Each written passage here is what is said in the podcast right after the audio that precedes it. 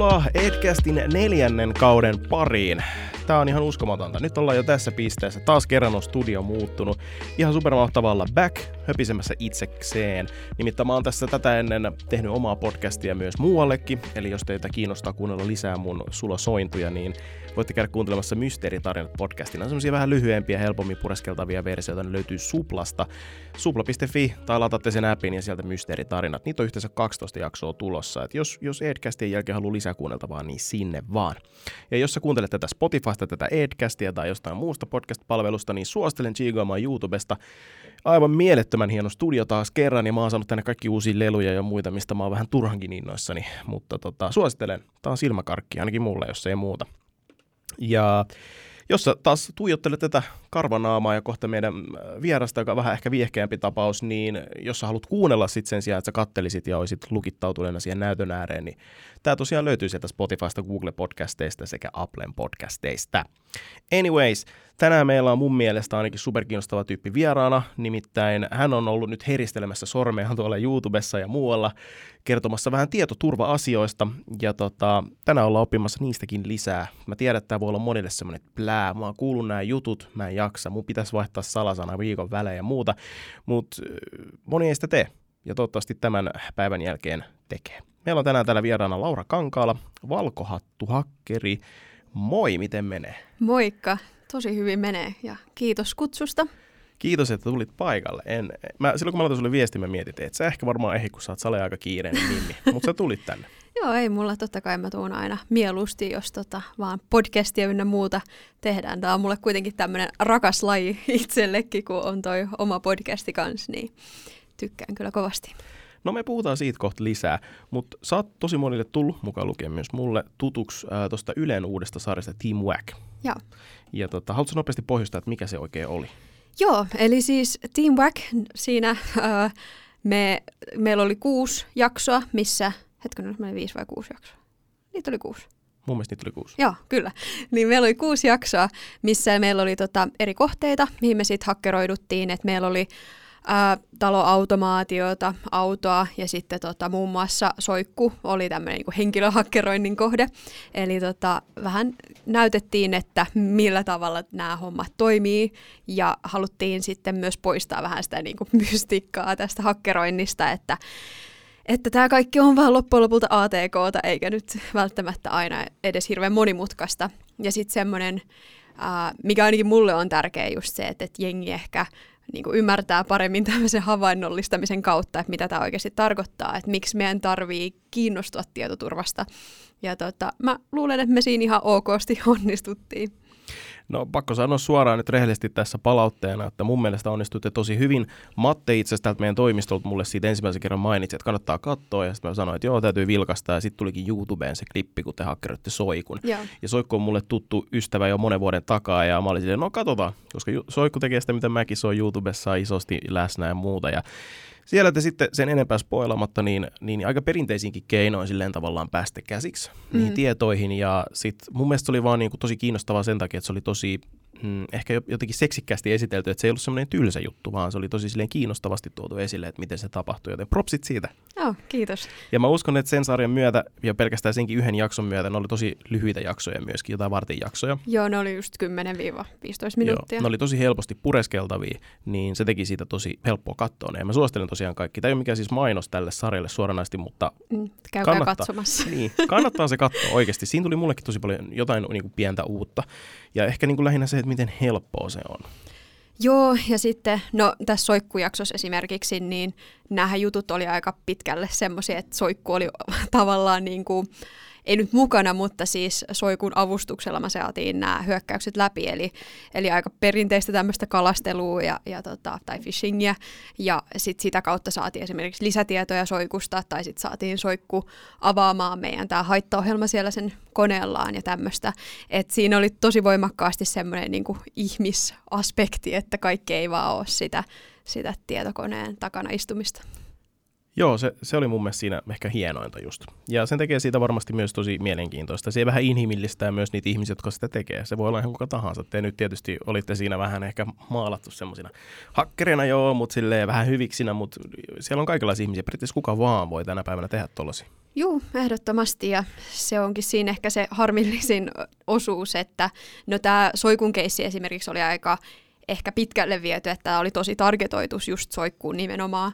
Mutta sitten jos miettii tämmöisiä hyökkäyksiä, mihin sitten niinku NS-normi-ihmiset helposti ää, joutuu, niin ne ei välttämättä ole noin ää, niin kuin pitkälle vietyjä, tai siis niin kuin targetointimielessä, että ne on sitten semmoisia geneerisempiä, että yritetään huijata rahaa tai ää, jotain palveluksia tai jotain tämmöistä, tai sitten saada vaan lisää tietoa, esimerkiksi no, sun korttitiedot niin tai sun luottokorttitiedot ja tämmöiset näin, että niitä on vähän laidasta laitaa. Musta tuntuu myös, että etenkin YouTubettajat on aika hyviä kohteita siinä, että tosi moni on aika nuoria. Siellä on aika paljon sellaisia tyyppejä, jotka on vaan pompannut tähteyteen, niillä on 100 000 tilaajaa kanavalla ja sen huomaa jo siitä, että sitä kanavaa ulkoa sitä ei ole muutettu, siinä ei ole panostettu. Ja sitten mulla tulee heti semmoinen fiilis, tämä tyyppi on sale aika altis tämmöiselle phishing-jutulle, joka on siis toisin sanoen just se, että jos mulle tulee vaikka sähköposti, se voi näyttää ihan siltä, että hei, jotain on tapahtunut sun Gmail-tilillä tai jotain, että kirjaudu uusiksi, ja se mm. menee sut tosi aidon näköiselle sivulle, ja sitten sä kirjaudut sinne, koska sä luulet, että se on Gmail, mihin sä oot kirjautumassa, ja sitten sen jälkeen ne viekin sun tiedot. Jep. Ja se on varmaan tosi yleistä tänä päivänä, tai ihan varmasti onkin. Joo. Niin mulle on tullut monta kertaa YouTubessa semmosia, ja mä oon itse asiassa ekalla kerralla, kun semmoinen tuli, mä jo hetken luulin. Siinä oli jotain, että silulta on poistunut nyt sata videota tai jotain. Se oli tosi aidon näköinen, Joo. ja mä olin ihan paniikissa viisi minuuttia. Mutta onneksi mä en mennyt heti painamaan sitä, koska siis ensimmäiseksi, totta kai heti kun sä reagoit sen silleen paniikinomaisesti, etkä edes osaa kuvitella, että se voisi olla huijausta, niin kyllä siihen varmasti moni tippuu. Joo, ja siis nimenomaan noissa kalasteluviesteissä pyritäänkin pääsemään semmoiseen, niin että et, et sua niin kuin, tai et, tämmöisissä kalasteluviesteissä pyritään saamaan sulle semmoinen vähän niin kuin paniikin tunne ja sitten semmoinen, että sun on pakko tehdä äkkiä jotain, mm. että, että nyt joku tarjous on umpeutumassa tai nimenomaan, että nyt sulta on niin kuin poistettu jotain videoita tai sun tili on tota, joku on yrittänyt päästä sinne, niin kuin, että saadaan semmoinen, että sä et ajattele välttämättä niin rationaalisesti, vaan sitten sä menet nopea ja kirjaudut ja, ja annat vahingossa ne tiedot sinne, sinne sitten, mikä on sitten niin tosi mielenkiintoinen puoli myös siinä, että että nyt mulla katkesi ajatus. Mutta, Joo, siis mä mietin heti kanssa sitä, että anna mä puhun päälle Joo, sitä, ei se, mitään. Se, se, toimii aika hyvin sen psykologian kautta. Sä Joo. tiedät, miten ihmismieli toimii ja jos sulla tulee paniikki, niin sä teet hätiköityy päätöksiä. Joo, nimenomaan. Ja siis se, että et, et ihan niin kuin tai siis niin kuin, että nämä on, nämä on se toinen ääripää, että sulta halutaan just niin kuin jotain kirjautumistietoja tai sitten niin kuin nopeasti näitä niin kuin sun tietoja anastaa, mutta sitten nimenomaan tämmöiset, niin että saadaan sut tuntemaan semmoinen, niin kuin, että, että nyt on äkkiä pakko tehdä jotain, niin se on niin kuin yksi puoli tästä, mutta sitten on niitä semmoisia vähän ehkä ää, pidemmän aikavälin huijauksia, että Esimerkiksi me kutsutaan näitä siis tämmöisiksi rakkaushuijauksiksi, eli tota, joku vetävän näköinen mies tai nainen lähestyy sua ja ne pyytää sulta sitten, tai ne niin kuin aluksi käy ihan normaalia keskustelua sun kanssa ja, ja niin kuin totta kai niin kuin sä alat ehkä sitten rakastua tähän ja niin kuin alat tykästymään tähän ja sitten pikkuhiljaa sieltä alkaa tulee sitten tämmöisiä vaatimuksia tai toiveita, että voisit sä laittaa mulle rahaa, että mun ää, lapsilla on jotain ongelmia tai että, että mun on pakko päästä jonnekin ja jonnekin voit sä nopeasti pistää mulle rahaa, niin että ne niin kuin pikkuhiljaa kasvattaa sit sitä, että millä mil tavalla sulta sitten huijataan vuosien saatossakin tosi paljon rahaa.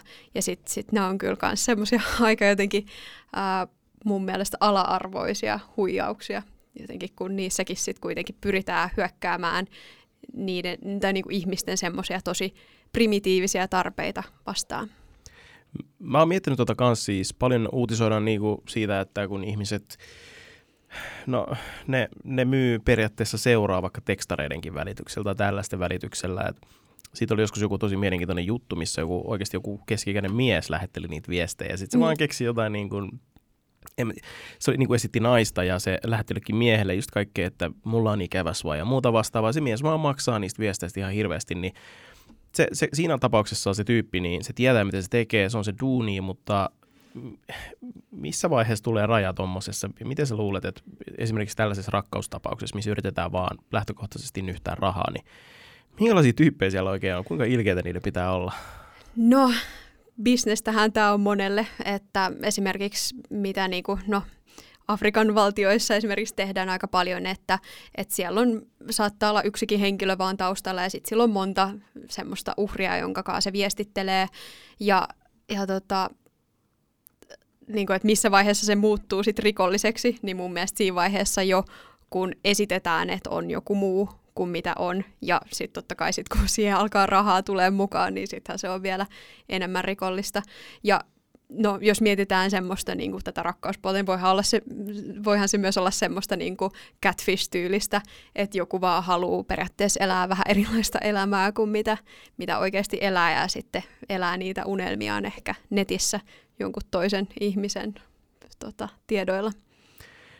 Toi Catfish on kyllä oma maailmansa ja pakko sanoa, että olen itsekin tullut jollain asteella ehkä semmoisilla aika kevyillä ihastusjutuilla joskus teiniässä niin catfishatuksi.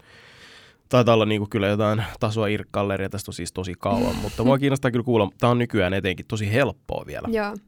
Sä pystyt Snapissa feikkaa aika hyvin, kuka sä oot, ihan missä vaan. Joo, Joo ja siis tota, no Mulle ei itselläni ole ehkä missään Tinderissä tullut hirveästi semmoisia feikkiprofiileja vastaan, mutta mitä kuunnellut kavereiden niin kuin, jutteluita, kun ne on käyttänyt Tinderiä, niin siellä tuntuu, että miehillä tulee tosi paljon semmoisia feikkiprofiileja.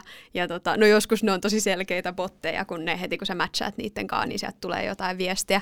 Mutta, mutta joo, se on kyllä yllättävän helppoa ja jotenkin luulisi kuitenkin, että No tänä päivänä on jo aika hyvin niin kuin, tietoisuuttakin näistä, että jengi netissä, että kaikki miehet on miehiä ja naiset on miehiä ja, ja siis silleen, että et, et sun ei, sä et oikeasti, vaikka sä olisit oma itsesikin netissä, niin luultavasti sä vähän ehkä valehtelet tai ainakin kauni, kaunistelet totuutta.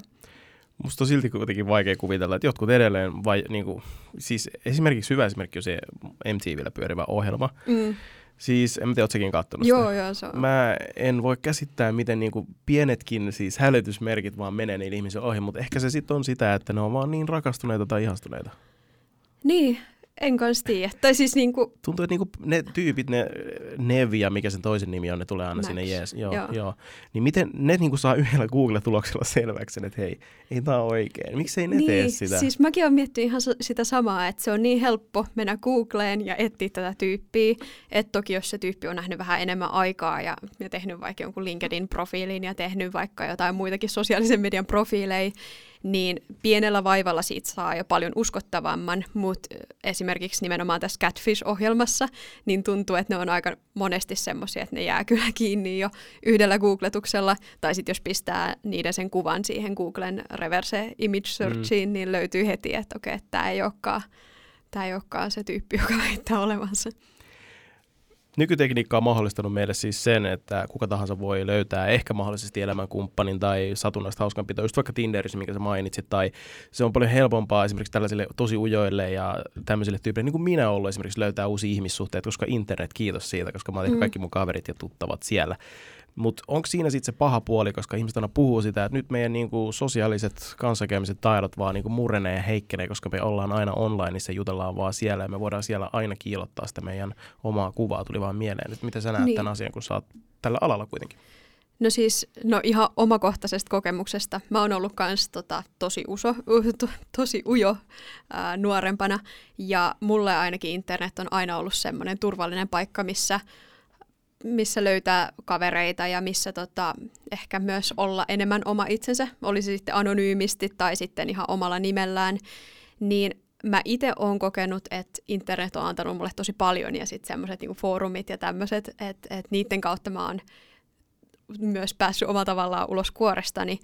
Mutta sitten jos miettii sosiaalista mediaa, niin kuin mitä se on nykypäivänä, niin siitä ehkä puuttuu se semmoinen kaikki annetaan meille tosi helposti, että et sulle annetaan algoritmien perusteella, että okei, tässä on tämä kontentti, mitä sä haluat nähdä, tässä on nämä ihmiset, jotka ehkä vois olla sun mielestä mielenkiintoisia, että se on niinku tosi semmoinen helppo tapa saada täytettä elämään niin sanotusti, mutta mä en tiedä, on se silti, kyllä mä koen, että esimerkiksi mulle Instagram on tosi semmoinen hyvä platformi siihen, että mä voin ää, niin kuin toteuttaa itseäni ja sitten sit ihmiset, jo, tai niin kuin mä voin seurata ihmisiä, joita mua kiinnostaa ja sitten ihmiset voi seurata mua. Mutta mä en tiedä, mulla on ehkä vähän ristiriitainen se näkökulma tähän, etenkin jos miettii, että niin, no ehkä se, miten se on muuttunut kanssa just nimenomaan aikojen saatossa, että et aikaisemmin meillä oli meidän omat kotisivut, en tiedä oliko sulla, mutta mulla oli ainakin Totta kai. tietysti. niin, niin tota, niin se oli se juttu, että, että kaikki niin kuin, sä, sait ite, sä olit itse täysin niin kuin vastuussa siitä, että mitä sä pistit sinne nettiin ja, ja niin kuin kaikki oli periaatteessa sun kontrollissa. Mutta nykyään sitten, no on se edelleenkin sun kontrollissa, mitä sä jaat netissä, mutta sanotaan vaikka, että jos sä käytät Facebookia ja sä annat sinne jonkun tiedon, ja sitten sä vaikka poistat sen myöhemmin, niin siitä ei ole mitään takeita, että se poistuisi siltä palveluntarjoajalta. Ja toki sehän nyt on internetissä noin muutenkin, että kerran kun sä jotain sinne pistät, niin se jää aina sinne. Mutta ehkä se, mitä niinku, mikä tässä on kuitenkin muuttunut, on se niinku vastuu, että, että sulla oli aikaisemmin se sun oma kotisivu, ja nyt sen sijaan, että kaikilla olisi omat kotisivut, niin kaikki menee sitten näihin isoihin tai niin kuin, että näihin isoihin sosiaalisiin medioihin ja antaa kaikki tiedot sinne mikä sitten taas tuo myös sen kolmannen ulottuvuuden, että kuinka helppoa sitä meidän dataa on sitten sieltä kerätä ja sitten myydä eteenpäin, ketä nyt niitä ikinä sitten haluaa käyttää mainostamiseen tai sitten johonkin vähän ikävimpiinkin tarkoituksiin. Huh, morpes pelottaa. Me puhutaan tuosta vähän lisää tuosta datan keräämisestä ja totta kai etenkin noista isoista sosiaalisen median kanavista. Mutta vähän lisää vielä susta, Laura. Sä pyörität omaa podcastia nimeltä We Need to Talk About InfoSec. Mistä se kertoo? No nimensä mukaisesti joo, mutta tiivistä meille vielä.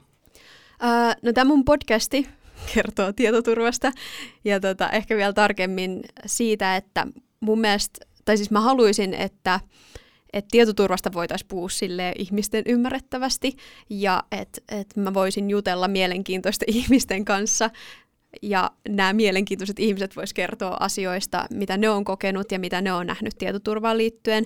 Ja sitten puhua ehkä semmoisista ilmiöistä, tai millaisia ilmiöitä tuossa meidän tietoturva-alalla on ja miten ne ilmenee. Ja ehkä avata niitä myös sit just muillekin kuin vaan tietoturva-alan ammattilaisille. Sä oot myös FC-kurella. Kyllä. Mitä sä teet FC-kurella? Uh, no mun virallinen nimike on tietoturvakonsultti, Ää, mutta Konsultit to... nostaa hyvää palkkaa, aina, niin aina vitsaillaan. Joo, no rahaa mä ainakin siitä saa, että ei ole ihan hyvän tekeväisyyttä, mutta Uh, no siis käytännössä mä teen tämmöistä niinku hakkerointia sielläkin, että mä, joko meillä on tämmöisiä webisovelluksia, mitä me testataan, tai sitten jotain niinku järjestelmiä enemmän sillä palvelintasolla, tai sitten meillä on tämmöisiä niinku enemmän ää, että simuloidaan tämmöistä oikean elämän hakkerointia, mitä me sitten taas kutsutaan red teamingiksi, että sitten siinä vaiheessa meillä on joku yritys ja sitten no, karkeasti sen yrityksen kaikki assetit tai kaikki, mitä sen yrityksen logon alle sitten sattuu tippumaan, niin on meidän skopessa. Et se on vähän niin kuin tämmöinen enemmän ehkä semmoinen oikea maailman skenaario, että etitään niitä semmoisia low hanging fruitteja, eli että mikä on niin kuin helpoin tapa päästä sisään. Teettekö te niinku noita itse vapaaehtoisesti jollekin firmalle, vai sille, että firma laittaa viestiä app että hei, me maksetaan tästä, että te tutkitte niitä heikkoja kohtia, vai mikä, miten tämä toimii? Siis äh, firmat pistää meille viestiä firmojen kanssa yhteistyössä, että me ei tehdä mitään rogue-hakkerointia, että ei oteta sieltä, no niin Eetu, että missä sun älä, kotisivut älä, älä, älä, pelottaa. Onneksi ei ole vielä kotisivuja. Joo, ei, ei, mutta siis nimenomaan, että, että meillä on aina sopparit, että nyt me tehdään tämmöisiä hyökkäyksiä, että nämähän on siis jos me lähettäisiin tekemään tämmöisiä ilman yritysten lupia tai ilman niin kuin, lupaa tähän, niin tähän olisi laitonta toimintaa. Ja sitten siinä vaiheessa me oltaisiin jo sellissä kaikki. Aivan. Onko se siistiä tehdä tuota luvan kanssa? Tuleeko semmoisia aha-elämyksiä paljon, kun noita juttuja tekee? Ehdottomasti tulee. Ja tota, kyllä mä ainakin itse koen, että tämä ala on semmoinen, missä jatkuvasti oppii uutta ja sitten No tietty semmoinen niin base-osaaminen, niin se nyt niin kuin karttuu, tai on karttunut muutenkin, mutta, mutta sitten kun sä menet tekemään jotain assessmenttia, niin kyllä assessmenttia, mikä se olisi joku ehkä helpommin ymmärrettävä termi. Toi on mulle projektia. Oh, niin, kiitos. kun menee tekemään projektia, niin, niin äh, se on kuitenkin sit aina oma ympäristönsä ja siellä sitten näkee uusia juttuja ja pääsee vähän tekemään myös uusia juttuja. Onko se semmoista 9 to 5 hommaa? No Joo ja ei, että, että riippuu vähän, että, että kuinka paljon on projekteja päällekkäin. Et yleensä se on siis sille ihan duunipäivän aikana tehtävää, mutta, mutta toki sitten välillä elämä on kiireistä ja pitää tehdä vähän pidempää päivää. Tuleeko sinne ikinä semmoisia jotain, jotka on silleen, no niin, nyt me halutaan vähän testata meidän tietoturvaa, joku ihan perus, perus joku pieni verkkosivu tai joku vaikka, en, ihan en mä nyt osaa es, nimetä esimerkkiä, mutta silleen, että mikä on semmoinen ehkä yleisin – jos te nyt vaikka katsotte, että voiko teillä tilata semmoista, että hei, voitko, voitteko katsoa, mikä meillä on huonosti, ja sitten selvitätte ja sitten kerrotte. Onko teillä sellaista esimerkiksi? Joo, no siis kaikki nämä meidän projektit on semmoisia, että me katsotaan, että mikä on huonosti, okay. ja että et miten, niin kuin, mitä me voidaan exploittaa tai mitä me voidaan käyttää hyödyksi tämmöisissä hyökkäyksissä. Ja sitten me kirjoitetaan raportti. Et mä sanoisin, että suurin osa mun duunista on joko muistiinpanojen kirjoittamista tai raportin kirjoittamista. Eli se raportti on sitten se osa siitä projektista, mikä oikeasti näkyy asiakkaalle. Ja sitten siinä me kerrotaan, että okei, no tämmöisiä haavoittuvuuksia me löydettiin. Ja tässä on meidän ehdotukset, että miten te voitte fiksaa nämä haavoittuvuudet. Mitkä on ne yleisimmät haavoittuvuudet? Mitkä on yleisempiä? No, tässä varmaan riippuu vähän, että miltä kannalta lähdetään.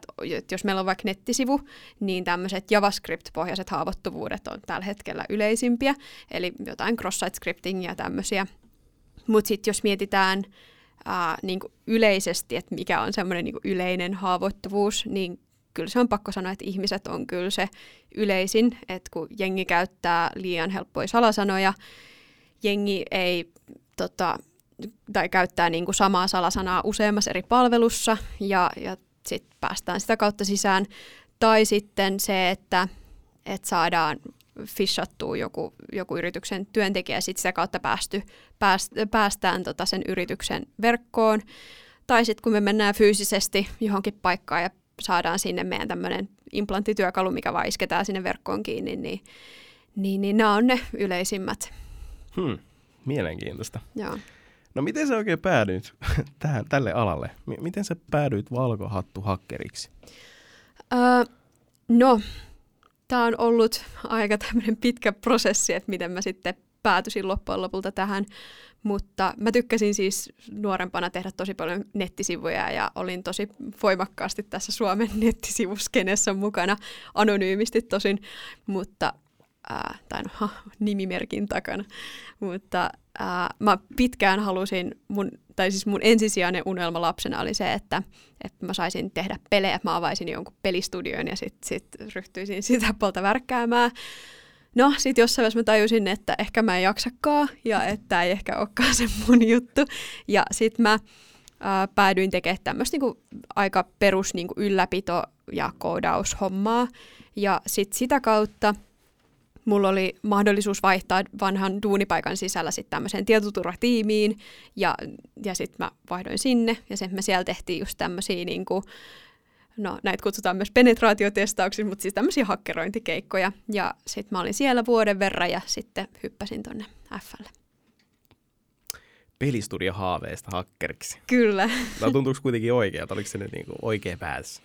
Ehdottomasti, että mulle ehkä semmoinen jotenkin mä ajattelin eka, että, että kun rakentaa asioita tai rakentaa niin kuin softaa ja niin kuin tekee tämmöistä, että se on niin kuin se tapa, millä pelastaa maailma. Mutta sitten mä tajusin, että ehkä tämä, tai siis niin kuin, että tietoturva on kyllä se meidän nykymaailman suurin haaste, mitä tulee internettiin. Eikä ainoastaan tietoturva, mutta myös tietosuoja. Niin sitten se, että voi konkreettisesti edistää näitä asioita, on mulle kyllä henkilökohtaisesti tosi tärkeää. No, mitä tarkoittaa valkohattu hakkeri nyt ihan selkosuomella? Mä tiedän, mitä se tarkoittaa, mutta kovin moni ei välttämättä tiedä. Ja kaikille hak- tai monille hakkeri on varmaan vaan hakkeri. Se on pahaa, se sitä pitää pelätä, ne haluaa mm. pelkkää pahaa. Joo. No, hakkereita ne voi karkeasti jaotella tämmöisiin niin eri kategorioihin, eli on valkohattuhakkerit ja mustahattuhakkerit ja sitten siinä välimaastossa on harmaahattuhakkerit. Miksi on hattuja aina? Mä en tiedä, no se tulee englanninkielisestä sanasta white hat hacking ja tämmöistä. Kuka sit... on päättänyt, että nyt on hattuja näissä nimissä? Mä, mä en tiedä, koska munkin mielestä se on ehkä semmoinen vähän... Ei, se on vähän ekstra siinä. Vähän sellainen... Se on vähän jo, tuu ekstra. no, okei, okay, Mutta se, se nyt on joku päättänyt jossain ja se on jäänyt sitten elämään.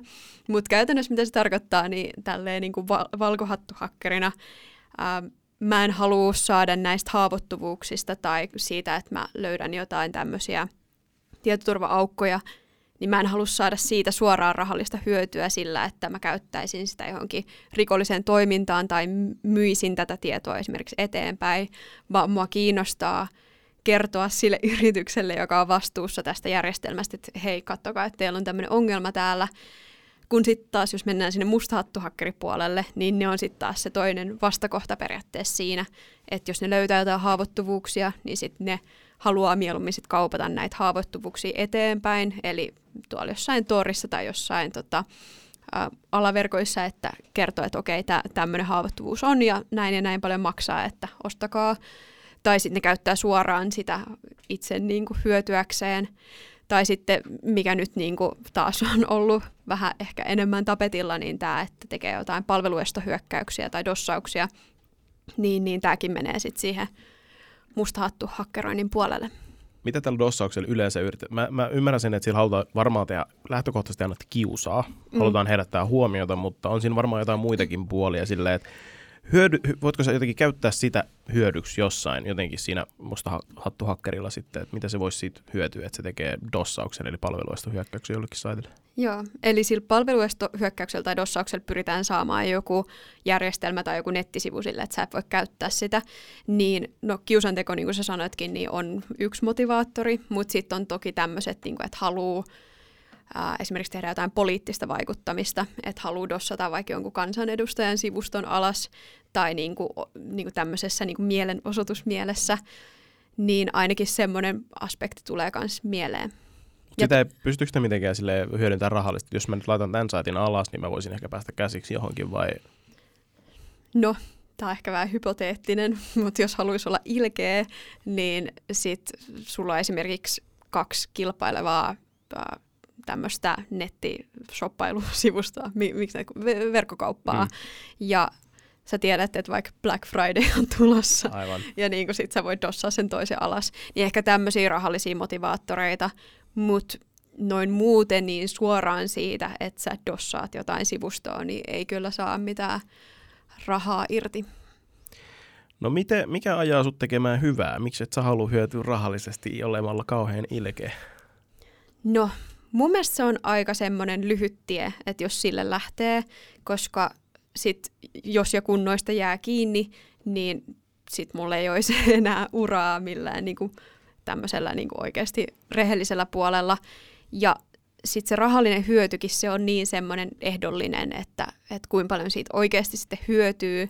Että se on ehkä semmoinen, jos pitää miettiä, niin se olisi semmoinen niin nopea fiksi tai sille, että sä saat niin kuin nopeasti rahaa ja sä voit saada suht paljonkin nopeasti rahaa, mutta se ei ole ehkä hirveän kannattavaa ja muutenkin siis, no henkilökohtaisesti, niin mua – myös vähän niin kuin harmittaa ihmiset, jotka käyttää ATKta väärin tai jotka niin kuin käyttää nettiä väärin ja pahoihin tarkoituksiin.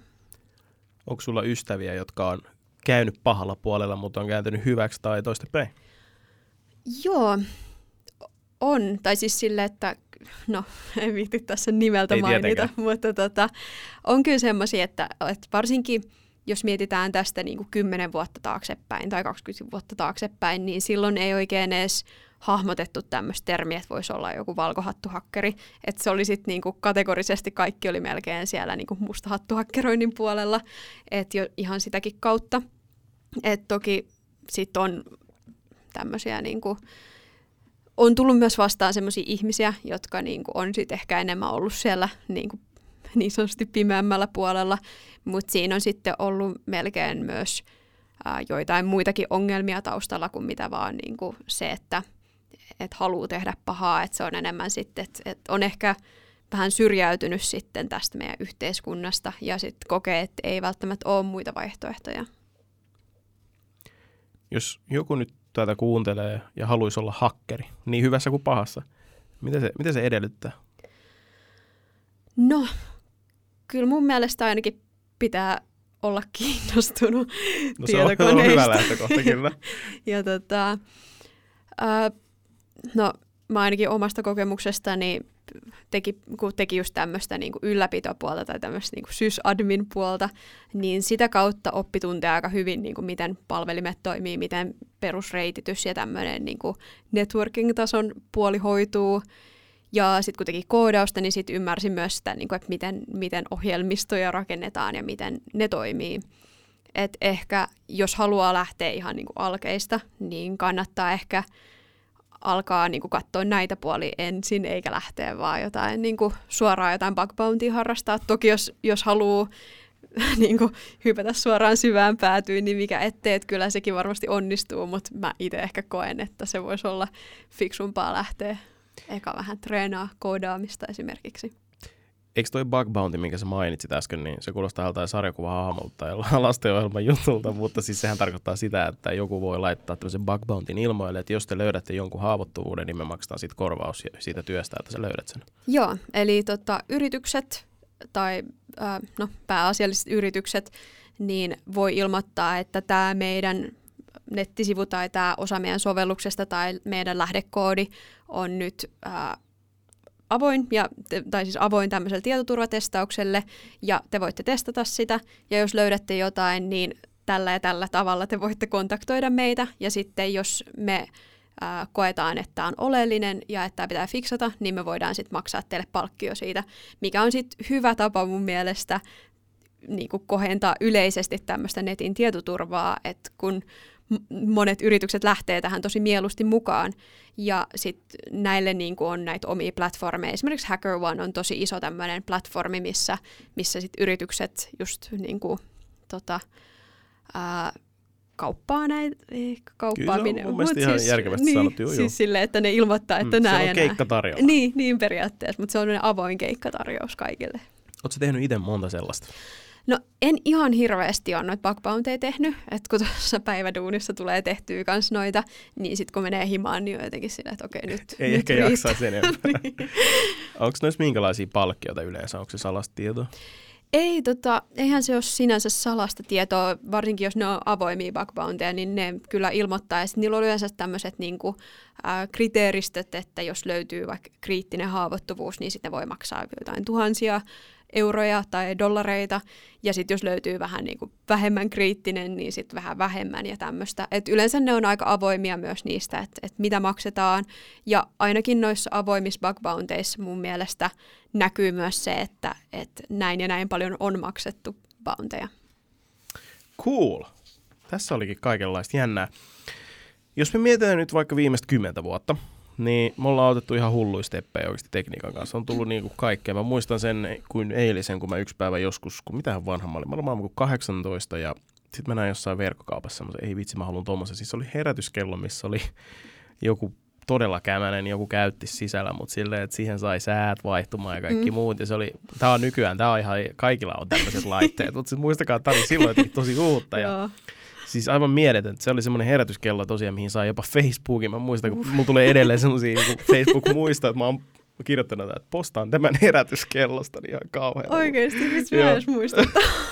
se ei ottanut hirveästi tulta alle, mutta kuitenkin tällaisia juttuja on tullut. Ja puhumattakaan niistä, että meillä on jääkaapissakin wifi nykyään ja niin. kaikkea tämmöistä. TV-ssä on ja muuta, niin me, tuntuu, että me ollaan jotenkin ihan superriippuvaisia kaikista laitteista nykyään. Etenkin sen takia, kun meille luodaan uusia tarpeita. Kukaan ei tarvitse jääkaappi, missä on wifi, mutta voi että jos siinä lukee se joku resepti valmiina, vaikka sä voisit katsoa sen puhelimesta, niin onhan se nyt yksi syy hankkia se. se. Kyllä, niin. Tai siihen voisi laittaa jotain, että se, se viilentää tähän kellon aikaan ne mun kaljat siellä alalaatikosta tai jotain. No, totta kai se on tosi tärkeää, mutta me, ollaan, me ollaan tosi riippuvaisia niistä. Mm. Ja musta tuntuu, että me ollaan sitäkin enemmän riippuvaisia kaikesta siitä, tavallaan sen laitteen intrasta ja siitä, miten se toimii ää, pilvessä. Ja musta se on tosi pelottava. Kaikki meidän tieto on niin sanotusti pilvessä. Mm. Ja pelottaako sua tämmöinen?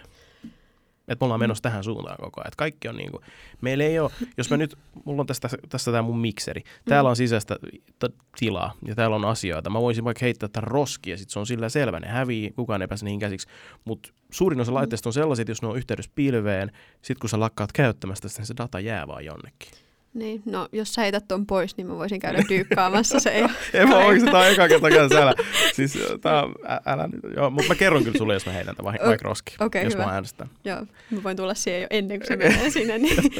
joo, mutta siis toi on tota, no ehkä tässä voisi myös niin kuin sit avata vähän, että mitä tarkoittaa, että asiat tallennetaan pilveen. Ja pilvipalveluthan ne on konesaleja siinä, missä mikä tahansa muukin, eli tota, se ei sinänsä katoa se, että se data käsitellään edelleenkin jossain fyysisellä hardwarella, mutta se, mikä siinä on eri, jos sä tuotat palveluita, niin sä voit tehdä sen vähän helpommin ja sitten sä voit saada siitä skaalautuvampaa, kun sun ei tarvitse soittaa sun tota, ää, data centerille, mikä tämä on, mutta sä, sä voit soit, että sun ei tarvitse soittaa sinne ja sanoa, että, että hei, antakaa mulle lisää levytilaa tai antakaa mulle lisää muistia, vaan sä voit niin kuin helpommin tehdä sen. Et tota, siinä mielessä mua ei huoleta se, että mennään pilveen, mutta se, mikä mua huolettaa ehkä noissa, että ensinnäkin, että meistä tallennetaan aika paljon dataa, ja niin kuin, jos puhutaan, niin kuin, no sä mainitsit nämä, nämä jääkaapit, ja, ja sitten tota, että millaisia sensoreja esimerkiksi niissä on, että et, et mitataan lämpöä ja, ja mitataan meidän jotain käyttäytymistä, puumattakaan sitten, jos on jotain kameroita vaikka siellä jääkaapissa ja tämmöistä, että millä tavalla nämä on sitten konfattu ja millä tavalla niin näissä on otettu huomioon tietoturva. Että mitä tulee näihin niin kuin internettiin kytkettyihin laitteisiin, niin niistä puuttuu semmoinen lainsäädäntö, mikä meillä on esimerkiksi, jos me ostetaan joku telkkari tai joku tämmöinen, niin me voidaan luottaa siihen, että se on paloturvallinen, että se ei räjähdä, kun me katsotaan jotain salkkareita. Mutta sitten se sama telkkari, niin meillä ei ole mitään takeita siitä, että onko se tietoturvallinen. Että siinä ei ole mitään semmoista lainsäädäntöä, joka pakottaisi sitten tämmöistä, tämmöistä tota, siihen. Että laitevalmistajan ei tarvitse ottaa vastuuta siitä periaatteessa? No ei, ei oikeastaan tällä hetkellä tarvi, ja se on se ehkä suurin ongelma. Ja sitten, no, me ollaan nähty myös sitä, että, että me ostet, tai siis se oli, oliko se, mikä se oli, oliko se Google vai kenen se oli se laite, joku tota Alexan tyylinen. Google Home. Joo, Google Home, niin sitten siellä olikin yhtäkkiä mikrofoni sisällä ja jotain niinku tämmöisiä, että, että me ei välttämättä edes tiedetä niitä teknisiä detaljeja oikeasti, että mitä tämä laite pitää sisällään. Ja sitten en tiedä, niin kuin, no siis mulla itselläni ei ole mitään niin kuin tämmöistä, no IoT ei ole ehkä oikea sana tässä vaiheessa, vaan enemmän semmoinen niin kuin internet connected tai niin kuin nettiin kytketty laite, niin mulla on ainoastaan mun tietokone himassa, että mulla ainakin itselläni on vähän semmoinen niin kuin luottamusongelma tällä hetkellä niihin. Eikö sun TV ole netissä? Mulla ei ole telkkari tällä Uh, no ja mihin sitä tarvii? niin. Joo, Netflixia vaan. iPadia, mä katson siitä YouTubea ja Netflixiä. no mutta joo, näissä vähän taitaa aika monilla olla, etenkin mitä nuoremmaksi mennään. Mm. Oletko tietoisesti jättänyt tällaisten laitteiden hankkimisen minimi? Vai mm. onko se vaan nyt tapahtuu vaan ihan itsestään? No se ehkä tapahtuu vähän itsestään, plus sit, no en mä tiedä, kun on niinku tutkinut jonkun verran kuitenkin näitä laitteita, ja sit se ei nyt ainakaan hirveästi sit kannusta ostamaan näitä, mutta toki sitten kun tai jos ja kun nämä laitteet alkaa olemaan tietoturvan kannalta myös vähän paremmalla tolalla, niin sitten mä uskon, että voi olla, että itseäkin alkaa kiinnostaa ihan eri tavalla. Mä törmään tosi paljon siihen, että jos mä vaikka sanon jollekin tässä tapauksessa mun äitille esimerkiksi sitä, että jos mä oon ottanut jotain kuvia jossain mä näytän niitä sille mun puhelimesta, mä silleen, kato mitä tuli. Sitten se sanoi, että hei tosi kiva, voit sä jotenkin antaa noin mulle, että mä teen niistä jotain. Siis mä aina vaihdan kaiken tyyli Google Driveen tai mun koneelle.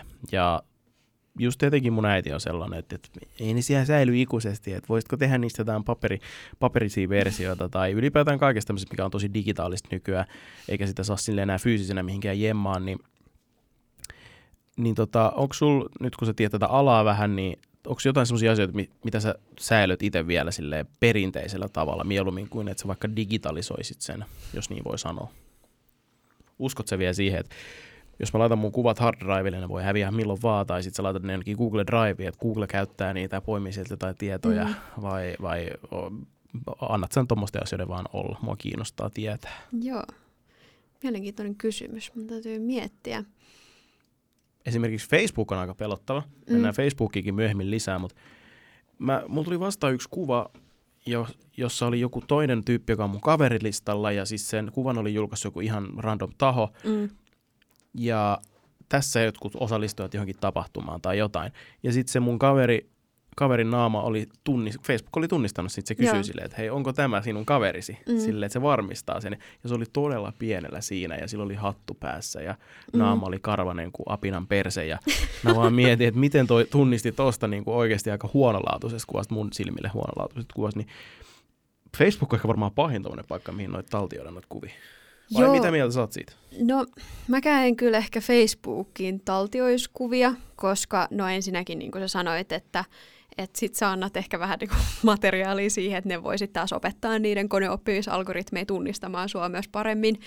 Ja tota, toki mäkin olen joskus nuorempana aika paljonkin pistänyt kuvia Facebookiin, mutta tota, ehkä semmoinen, kyllä mä niinku kuvat pääasi, no jos on jotain semmoisia tosi tiettyä, niin kuin tietyn jonkun, joku tapahtuma tai tämmöinen, niin kyllä mä yleensä teen niistä myös, niin kuin, myös fyysiset kopiat niistä kuvista, mutta kyllä mä aika paljon säilytän mun niin kuin, ulkoisilla kovalevyillä ja tämmöistä, mutta ehkä, niin en kyllä välttämättä Facebookiin pistäisi. Ja siis Facebookissa on myös se, että jos tai siis sun ei tarvitse itse pistää niitä kuvia nimenomaan, vaan että sä voit, että joku sun kaveri pistää sen kuvan ja sit sut tunnistetaan siitä ihan yhtä lailla.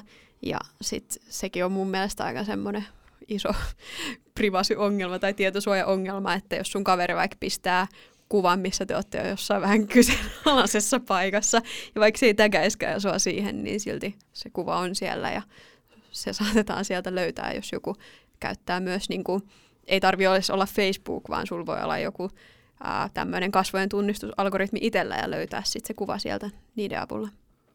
Tuo on super pelottavaa. Sä et nyt osannut sanoa mitä, että onko jotain, mitä sä tarko- tarkoituksella fyysisenä talletat, mutta... Mm. No, ehkä kaikki niinku passit ja tämmöiset. Niitä sä et haluaisit. Miten sä mietit siitä, kun puhutaan, että tulisi äh, esimerkiksi ajokortti tulee kännykkään? Joo. Mikä fiilis sulla on tuommoisesta? Mun mielestä tavallaan tuntuu mm. kauhean helpottavalta, mutta sitten pitäisikö mun nyt pelätä jotakin? Onko mä vaan niin naivi, mä luotan siihen, että kaikki on ihan fine? Niin, en kyllä osaa sanoa tässä kohtaa, että en ole testaillut sitä sovellusta, että, että, niin kuin, että ei ole mitään niin kuin, ä, ammattilaista näkökulmaa tähän näin.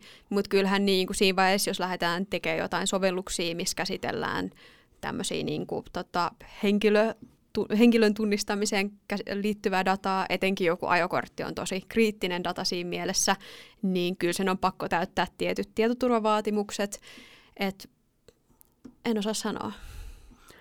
No mitä sä luulet sitten, että mitä meillä on enää fyysisenä jäljellä 20 vuoden päästä? Me ollaan otettu hullut harppaukset viimeisen 20 vuoden aikana, niin mitä 20 vuoden päästä? Katsotaanko me meidän lapsuuskuvia enää silleen, niin kuin me ollaan ehkä totuttu sun kanssa, me ollaan sama niin. ikäluokkaa, että katsotaan niitä albumeita, vaan mun äitillä on kaikki albumit siellä niin, ja jep. niitä katsotaan läpi ja käännellään sivuja, ne vaan pölyttyy. Niin, vai onko kaikki sitten digitaalinen? Niin, kaikki, onko kaikki sitten oikeasti siellä Facebookissa hittovia, että mä käyn katsoa täältä nämä mun niin. kuvat synnäriltä, kun sä oot syntynyt ja katsot, tossa leikataan napannuoraa. Ai tässä on joku live-striimikin tästä, kun sä oot ollut ristiäisissä, niin niin. Mi- mitä sä luulet, että tuleeko tuommoinen niinku tavallaan fyysisyys häviämässä? Sehän tekee vähän niin. paluuta. Nyt se on taas jotenkin coolia ja hippiä ottaa niinku vaikka mm. kuvia Polaroid-kameroilla ja muuta, mutta se on aika pientä. Niin. Kyllä mä luulen, että se tulee muuttumaan ja nytkin on varmasti jo muuttunut. Sanotaan jengi, joka on syntynyt tässä 5-10 vuoden sisään, niin ihan eri tavalla löytyy matskua Facebookista tai Instagramista tai jostain tämmöisistä, just tämmöisistä, että, että kun sä synnyit ja tässä on vähän niin kuin jotain live-striimiä tästä tapahtumasta niin kuin sillä tasolla. Ja kyllä mä uskon, että sit kun lähdetään siihen, että et huo, tai kun se on niin paljon helpompaa ja sun ei tarvitse kävellä valokuvaliikkeeseen ja olla se, että no niin mä haluaisin teettää nämä mun kuvat, niin kyllä se vaan se käyttäjäkokemus ratkaisee mun mielestä tässä, tai siis käyttökokemus ratkaisee tässä, että et kun se on niin paljon helpompaa ja, ja, niinku, et, ja sit sä voit vaan hankkia lisää ulkoisia kovalevyjä ja laittaa niitä sinne ja unohtaa ne joksikin aikaa ja sitten käydä taas katsomassa. Ja toivoo, että ne toimii vielä 50 vuoden päästä. Niin, se on tietty totta. Hmm. Mitä sä pelkäät eniten teknologian kehittymisessä? Mitä mä pelkään eniten? Tietoturvan mielessä. Mitä kauheita aukkoja tulee nyt koko ajan? Varmaan törmäät kaikenlaisiin uutisoihin, uutisointeihin ja ehkä jopa itse löydät sellaisia, niin ehkä, ehkä siitä kulmasta sä näet, että mitkä on niinku tavallaan pelottavimpia juttuja. Onko se just se tietoturvan puutos niissä uusissa laitteissa, jotka on netissä kiinni vai? No mun mielestä se ei ole niin pelottavaa, koska se on semmoinen asia, mikä me voidaan periaatteessa helposti fiksata ja mikä me tullaan fiksaamaan, että nyt jo on kuitenkin lakialoitteita ympäri maailmaa, jotka sitten vähän niin ajaa tätä ää, asiaa, että, että meillä olisi turvallisempia laitteita.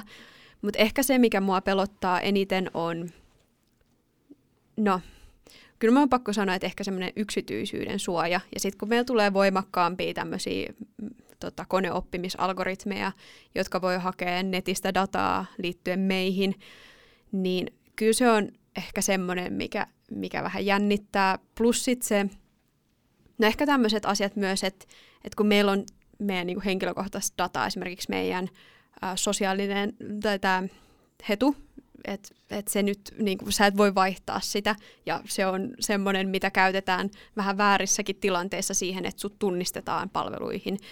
Ja sitten jos se vuotaa jonnekin, niin sitten kuin helppoa sitäkin on esimerkiksi väärinkäyttää, että et sä voit ottaa lainaa jonkun nimissä tai niinku pikavippiä ja tämmöistä, tai alkaa tilaa jotain ultiskirjeitä ja tämmöistä. Mun mielestä ehkä se, että et, et semmoiset asiat, että et miten me käytetään meidän tämmöisiä henkilökohtaisia tunnisteita kuinka helposti ne saattaa vuotaa. Ja toinen ehkä pelottava aspekti on se, että kuinka paljon me käytetään meidän puhelinnumeroa siihen, että me kirjaudutaan eri paikkoihin. Äh, esimerkiksi mun mielestä Twitteri tota, tukee puhelinnumerolla Joo, kirjautumista, Joo, ja Facebook taitaa myös tukea. Ja sitten se, että monet meidän niin tämmöiset monivaiheiset tunnistautumiset perustuu just meidän äh, puhelinnumeroon, niin puhelinta ei, tai puhelinnumeroa ja SIM-kortteja ja tämmöistä, sitä ei oltu ikinä suunniteltu sitä varten, että sitä käytettäisiin tämmöiseen käyttötapaukseen. Ja sitten se, että kuin helppoa esimerkiksi, no Suomessa en tiedä kuinka helppoa, mutta mitä lukenut Jenkeissä, että kuin helppoa se on avaa toisen nimissä esimerkiksi SIM-kortti, plus sitten ottaa huomioon, kuinka paljon siinä itse niin protokollatasolla ja niin kuin tietoliikennetasolla on sitten niitä haavoittuvuuksia. Niin ne on ehkä semmoisia asioita, mitkä joskus pitää öisin hereillä. Mä en edes ole ajatellut tuommoista. Hyi. Totta muuten puhelinnumero siis. Kyllähän sitäkin tapahtuu, että, että joku ostaa joku prepaid-liittymän ja sitten se huomaa, että sinne tulee jotain viestejä edelliseltä, joka on omistanut sen liittymän tyyli. Jep. Ja sitten se on tyyli yhdistänyt siihen jotain, jotain laskutuksia tai jotain muuta. Tuo on oikeasti aika pelottavaa. Joo. Mikä on paras? Onko se sitten tuommoinen Google Auth esimerkiksi? Tai... Joo, no siis noi jos sä voit jonkun sovelluksen kautta mm. tehdä noin tai niinku multifactor authenticationit, niin monivaiheiset tunnistautumiset. Kaksivaiheinen Ka- tai monivaiheinen. Moni, monivaiheinen. Se on kauniimpi. Se on. Seksikäämpi sana. Joo, ja tota, niin ne on turvallisempia, koska siinä se liikenne on sitten täysin salattua ja se menee niin kuin ihan eri leijerillä periaatteessa kuin mitä sitten toi ää, puhelinliikenne, että se on, se on sitten se paras, mitä käyttää. Et, et mä itse tykkään käyttää noita, siis just Google-autentikaattori on tosi hyvä, että tosi monet palvelu, palvelut so, tukee sitä. Juu, nykyään ainakin. Joo. Pari vuotta sitten oli aika vähäistä vielä. Joo. Mutta tosiaan niille, jotka ei siis tiedä, mikä se on, niin ihan oikeasti kaksivaiheinen tunnistautuminen käy päälle oikeasti kaikkialla. Eli se tarkoittaa sitä, kun sä kirjaudut vaikkapa nyt sitten sinne Gmailiin, niin sulla tulee se kysyy, että hei, anna mulle koodi tästä vahvistusohjelmasta esimerkiksi. Jep. Tai Jep puhelin on. Mulla itse asiassa tulee tekstallinen. Mua vähän ahistaa. Pitäisikö mun huolestua? Ehkä kondeissa. No kiitti, kiitti hei, kiitti Laura, okei okay, hyvä. No niin. Mutta mut siis, mut siis jos miettii sit monivaiheinen tunnistautuminen, niin siinä on kuitenkin niin paljon hyötyjä, oli se sitten niin kuin sun puhelinnumero tai ei, että se nyt kannattaa joka tapauksessa olla päällä, koska siinä vaiheessa sanotaan, että joku vaikka korkkaa jonkun toisen palvelun, missä sä käytit sattumalta samaa salasanaa kuin mitä sä käytät sun Gmailissa, niin sitten se ainakin pysäyttää sen, sen hyökkäjä, että se ei pääse. Tai sitten jos se yrittää kalastella just, että se tekee sen tota, Gmail tai Google-viestin sulle, että nyt äkkiä sun tili on hakkeroita, että me kirjautumaan, niin sitten tarvitsisi joka tapauksessa sitten vielä sen toisen tunnistautumismetodin siihen. Kyllä, Eli suosittelen vahvasti, se voi tuntua kauhean vaikealta. Musta tuntuu, että nämä tämmöiset niin kuin, tietoturva-asiat on vähän monille semmoisia kiusallisia. Jos tämmöinen tulee esille, niin on silleen, että en mä tiedä, en mä oikein osaa tai en ole jaksanut perehtyä. Ja sitten niillä on siellä Windowsissa jossain notepadissa ne salasanat, niin on vähän silleen. Please, älä, älä, älä, älä tee se. Mäkin, mm. mäkin vasta niin kuin ihan vastikään just sattumoisin itse asiassa F-Securen kiitä aloin käyttämään, niin se on ollut tosi kätevää ja Matte sitä suositteli just täällä toimistolla, kun se oli itse ottanut sen. Se on kyllä kätevä. Siinä vaan generoi jotain salasanoista, ne on siellä. Mä en sitten tiedä, miten noista mä vaan kopioin ne sieltä niin kuin jokaisen sovellukseen. Ja sitten vielä tulee tekstarilla, että oletko se sinä, ja sitten voit vahvistaa. Se on kyllä hyvä. Mm. Joten jos joku nyt ei ole sitä tehnyt, siis se on niin kuin, mun mielestä se on peruste, että se pitäisi tehdä, jos ei mitään muuta ole tehnyt. Jep. Tota, Mennään nyt siihen Facebookiin, kun se jakaa ihan sikana mielipiteitä, etenkin nyt, koska Mark Zuckerberg on robotti, eikö niin? on se vähän sellainen liskomainen niin, se on ihan superpelottava tyyppi jotenkin. Mä aina luulin, että, tai siis koko maailma luuli, että se on hyvissä. Se vaan loi jotain, joka on mullistanut ja maailmaa ja tapaa, miten me kommunikoidaan, miten me ollaan, me löydetään jotain lapsuuden ystäviä ja muita hullua. Mm. Onko tämä joku, ootko ajatellut tätä asiaa sen enempää? Mulla on semmoinen teoria, että siis se on tehnyt kaiken vähän niin kuin ilmaiseksi, ihan uskomattomia juttuja. Ihmiset on niin kuin, Puhumattakaan siis siitä, että sä löydät jotain vanhoja tuttavia tai, mm. tai, tai voit käyttää sitä kaiken siistin niin kuin organisoimiseen. Mm. Äh, ryhmächatit ja videopuhelut on ilmaisia ja Facebook on tyyli ilmanen jossain päin Aasiaa tai jotain Afrikkaa, että sä voit käyttää netti ilmaiseksi, jos sä käytät Facebookia. Joo. Niin onko toi niinku kaikki semmoista, että hei me valmistellaan tätä nyt siihen väistämättömään tuhoon, että kaikki on kiva ja ilmaista, kunnes minä lisko myyn kaikki teidän tiedot eteenpäin tai jotain kamalaa, vai onko tämä vaan nyt jotenkin vähän kiusallista, että ne jäi kiinni esimerkiksi sitä, kun mm. ne viimeksi vaikutti ilmeisesti noihin vaaleihin? Joo, ja siis mun mielestä on hyvä ymmärtää se, että mikä tässä maailmassa ei ole ilmasta. Eli jos käyttää jotain ilmaisia palveluita, niin jollain tavalla niiden pitää kuitenkin tehdä rahaa. Ja jos ottaa huomioon jonkun Facebookin, niin kuinka monen biljardin tota, liikevaihto niillä on, niin sitten siihen herää kysymys, että no, mistä se tulee? Ja no, mainostuloista luultavasti, plus sitten tämmöisistä muista kytköksistä, mitä on sitten vähän käynyt ilmi tuossa tuossa tota, nyt, kun näitä asioita on puitu. Ja äh, mun mielestä siis Facebook on niin kuin, tämmöisenä mediana, kun sä sanoit, että, että niin kuin, pystyy vähän niin kuin, löytää uudestaan ystäviä ja järjestää eventtejä ja tämmöistä, että se on tosi kaunis. Ja se ehkä se syntyperä, että mi, mitä varten Facebook luotiin just sitä, että, että sä voit niin pitää ihmisiin yhteyttä ja sä voit olla... Äh, sosiaalinen ja niin kuin hel, niin kuin helpottaa tämmöistä sosiaalista kanssakäyntiä.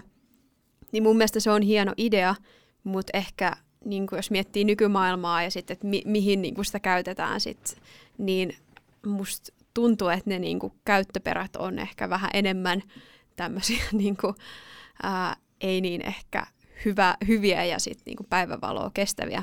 Et, no, jos miettii semmoista, että sulle räätälöidään jotain mainoksia, niin se nyt on ehkä semmoinen, että no, mä voin elää tämän kanssa. Mutta sitten mitä me nähtiin esimerkiksi tuossa Jenkkien pressavaaleissa viimeksi, niin siinä oli aika selkeitä kytköksiä siihen, että, että Venäjältä esimerkiksi tehtiin tämmöisiä tietynlaisia, niin kuin, tietynlaista kontenttia, millä sitten puskettiin tietynlaista agendaa eteenpäin, ja sitten löydettiin ne ihmiset, jotka ei välttämättä ollut niin kuin tosi kärkkäästi mitään mieltä, mutta ehkä enemmän siinä niin kuin marginaalissa.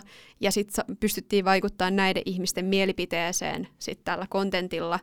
Niin se on aika pelottavaa ja jos miettii, että mä ainakin usein kuulen sitä, että jengi sanoo, että ei mulla ole mitään salattavaa, että ei mua haittaa, että, että Facebook tietää mun tiedottaa, että Zuckerberg tietää nämä kaikki mun tiedot, mutta sitten kun me altistutaan jatkuvasti tämmöiseen tietynlaiseen niin kuin kuplaan tai niin kuin kuplautumiseen, ja sitten kun me ei saada sitä toista mielipidettä mistään, niin se on aika vaarallistakin mun mielestä, että, että kuinka iso myös yhteiskunnallinen vastuu sit näillä palveluntarjoajilla on.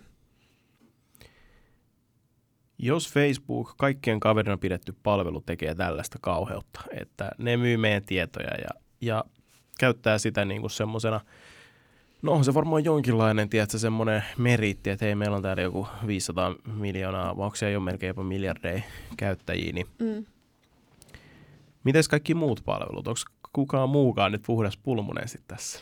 No ei varmasti, että Facebook nyt on siinä niin kuin valokeilassa, mutta kyllähän niin kuin käy ilmi esimerkiksi, että no yksi mikä tulee mieleen oli, että Twitterissä vaikka sä poistat sieltä tota sun DMistä viestejä, niin ne ei oikeasti poistu sieltä backendistä ja niin kuin jatkuvasti tulee tämmöisiä asioita ilmi, että ehkä Facebook nyt on se isoin ja sitten semmoinen niin merkittävin tässä kohtaa. Ja etenkin kun se tuli tämmöisessä poliittisessa vaikuttamisessa niin voimakkaasti esille sitten, niin sitä varten varmasti on niin kuin nyt tällä hetkellä aika isosti ruodittavissa, mutta en usko, että muutkaan tämmöiset somet välttämättä ihan täysin puhtaita pulmusia on tämän asian suhteen. Osaatko nimetä mitään tai sellaisia, mitä pitäisi ehkä vähän varoa? Mistä sulla on huonoja fiiliksiä, kokemuksia, mitä sä oot kuullut? Mitä sä tiedät? Anna jotain inside scoopia. onko Instagram paha, onko Snappi paha, onko mikä tahansa muu? Mm. LinkedIn? LinkedIn, ei kukaan käytä sitä LinkedInia siis tosissaan niin kuin niin. peruskäyttäjistä. Niin. No en kyllä voi sanoa, että olisi mitään semmoista insider informationia, tai jos olisikin, niin en varmasti voisi jakaa no niin. tässä, mutta tota... Mä yritin, mä yritin. Hyvä yritys. Kiitos. Katsotaan muutaman kaljan jälkeen. oh, wow. vitsi, vitsi. No niin, mennään vaan, mennään vaan. Saadaankin kuvata. Mä nauhoitan tähän semmoisen jatko vähän puhelimella, vähän huonolla. Ei vaan. Joo. Et osaa nimetä mitään muuta vaarallista. Ei, ja, ja niin kuin, mun mielestä nyt silleen niin kuin, tai jos miettii, että silloin kun sä ja mä aloitet, aloitettiin käyttää nettiä, niin mä luulen, että sunkin äiti ja isä sanoi sulle, että nyt Eetu sitten et sano sun oikeata nimeä, että kotiosoitetta ja, ja niin kuin, älä please pistä myös omaa kuvaasi sinne, niin nykyään, no me pistetään jatkuvasti omia kuvia nettiin ja varmasti niin kuin kaikkien nimet on aika helposti löydettävissä, mutta on kuitenkin ehkä hyvä miettiä semmoista niin kuin saniteettia, että vaikka pistäisi jonkun kuvan ja vaikka sä jaat sen vaikka sun kavereille, ja sit sulla on 500 kaveria, niin onko ne oikeasti kaikki sun kavereita. Että et semmoinen perus niin kuin, periaatteessa kunnon lopina, kun mä kadan vettä. Pilasin tunnelma niin. heti. Se oli niin vakuuttavan kuulon. Ei, mutta se oli vielä, sä tosi keskittynyt, kun sä kadat. Joo, mä kuuntelin, kyllä mä kuuntelin. niin, takas aiheeseen, Minkäs mä jäinkään?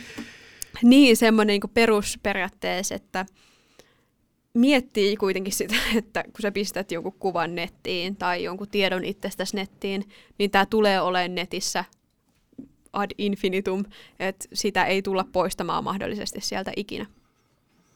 Se on tärkeää muistaa. Vaikka meillä on, sä sanoit tosi hyvin tuossa aikaisemmin just, että meillä on, joo, meillä on kontrolli siitä, mitä me postataan jonnekin, mutta ei siitä sen jälkeen, kun me ollaan poistettu se. Mm. Se voi olla mennyt ihan mihin vaan. Jep, ja sitten netissä aika paljon tämmöisiä crawlereita esimerkiksi, jotka käy sitten crawlaamassa sisältöä nettisivuilta, ja sitten sit ne tallentuu tämmöisiin erilaisiin paikkoihin, tai niinku niitä indeksoida, että vaikka sä poistaisitkin jonkun kuvan ja vaikuttaisi siltä, että sä et enää löydä sitä, niin voi olla, että se on silti jonnekin tallentunut jo. Ihmiset on tosi kauhuissaan nykyään siitä, kun saatat puhelimen esiin ja sulla on tää päällä koko ajan taskussa. Sä vähän niin kuin huomaamattakin myös annat kaikille sovelluksille luvan käyttää kaiu, kaiutinta tai, tai mikrofonia. Ja, ja sitten taas näppäreissä, tietokoneissa, tableteissa, ihan kaikessa, niin miten paljon meidän pitää pelätä sitä, että ne tiedot, mitä me höpistään, menee tänne ja ne menee väärin käsiin? Puhumattakaan niistä Google Home ja Alexasta, joka on siis periaatteessa tämmöinen avustin kotona, mikä vaan kuuntelee, kun sä höpötät ja kertoo mm. sulle vastauksia sun kysymyksiin. Se, on vähän niin kuin, se olisi vähän niin kuin sä googlettaisit jotain, mutta puheella. No, jos sanat jollekin sovellukselle luvan käyttää sun mikrofonia, niin silloin sitten sillä sovelluksella on ainakin teknisesti valmius kuunnella sun keskustelua ja kuunnella sua.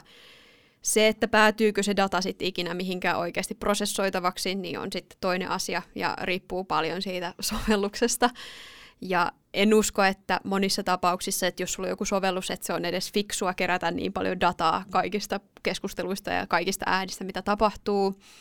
Mutta tässäkin ehkä päästään sitten siihen taas niinku luottamusasiaan, että et luotat sä sit siihen, että kuka tätä sovellusta ylläpitää ja et luotat sä siihen, että kuka, kuka tätä sun dataa käsittelee, mikä on aika vaikea kysymys mun mielestä vastata tämmöisessä, kun, tai siis niin kuin tämmöisessä ympäristössä, kun kaikki, mitä me käytetään niin kuin meidän kännykällä tai meidän tietokoneella, niin sit siitä niin kuin ulospäin lähtevä liikenne, niin se on täysin näkymättömissä, että me ei niin kuin nähdä, mitä siellä taustajärjestelmissä tapahtuu. Vastaisiko tämä kysymykseen? Joo, joo, kyllä, ehdottomasti. ja siis mä vaan mietin sitä, että onko se pelko periaatteessa siitä ihan turha, kun sä kuitenkin käytät sun puhelinta ja kaikkea siihen, että sä haet jotain tietoa etit ihan sama mitä, oli se joku, että sä shoppailit jotain, tai oot aikeessa shoppailla jotain, etit jotain tarjouksia, niin siitäkin jää ne jäljet. Mm-hmm. On ne evästeet ja kaikki, jotka, joita nämä sivut keräilee, ja sitten siellä vaihdetaan sitä tietoista mukaan, sulle näytetään myös mainoksia. Mm-hmm. Niin onko se nyt ihan turhaa niin kuin paniikin lietsomista, että huuetaan sitä, että hei sun puhelin sattuu kuulemaan sen, että sä sanoit eilen Tena Lady side ja sitten yhtäkkiä sulla tulee mainoksia siitä. Me yritettiin tätä Villen kanssa viime kaudella. Meillä oli semmoinen salaliittoterve podcast. Me, me, puhuttiin, me oikein laitettiin puhelimet tähän tälleen näin ja me ruvettiin puhua semmoisista, just joku Tena Lady tai joku kuukautis siitä, että puhuttiin niistä ääneen, mutta ne ei ikinä tullut meille. Mutta ne, jotka kuuntelivat sitä podcastista, tuli niille. Oh jaa. Joo. Okei. Okay. Se oli todella outoa. Mutta tota, Joo, siis... mun mielestä sitä ehkä, niin. tarviiko sitä pelätä niin paljon, kun pelätään? No, en mä tiedä, siis totta kai niin kuin kaikkeen tämmöiseen ehkä liittyy semmoista niin kuin ylimääräistä pelkoa myös just sen takia, että kun kaikki sen jälkeen, kun sä käytät tätä sun sovellusta, niin se data, niin sä et näe, sulla ei ole mitään kontrollia siihen, niin luontaisesti siinä tulee jo semmoinen, että apua, mitä nyt tapahtuu. Mutta mä en oikeasti niin osaa sanoa, että kyllä mä ainakin itse olen vähän silleen skeptinen, että että niin kuin niistä mainoksista, mitä mä saan ja että et, et kuinka paljon musta kerätään tietoa. Mutta niin, ehkä se, kun se on myös vaikea oikeasti sit ymmärtää niitä algoritmeja, mitä, mikä sitä da, tai niinku näitä algoritmeja, jotka prosessoi sitä dataa, ja miltä tavalla ne käsittelee sitä. Et yleensähän siinä ei välttämättä ole edes ketään niin kuin ihmistä siinä välissä prosessoimasta sitä, ellei sitten ole joku näitä, kun oli näitä ihmistehtoita, missä opetettiin jotain te- koneoppimista tota, ää, algoritmeja. Mutta, niin, mutta siis, että se on niin kuin täysin niin kuin koneellista, mitä siellä tapahtuu.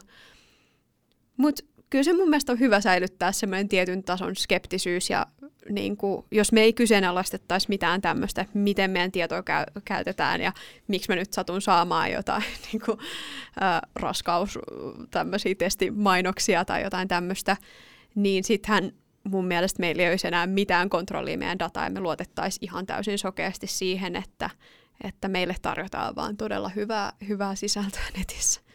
Mä oon joskus ollut siis kiitollinen niistä mainoksista, vähän sen perusteella, mitä mä oon hakenut, joku hullu diili tai jotain mua kiinnostavaa. Se on tosi kiva, mutta sitten hyvin usein se mulla edelleen vielä herättää vähän semmoiset, että ei hitto, mä puhuin tästä jonkunkaan jossain Discordista tai jossain, miten voi olla, mutta niin.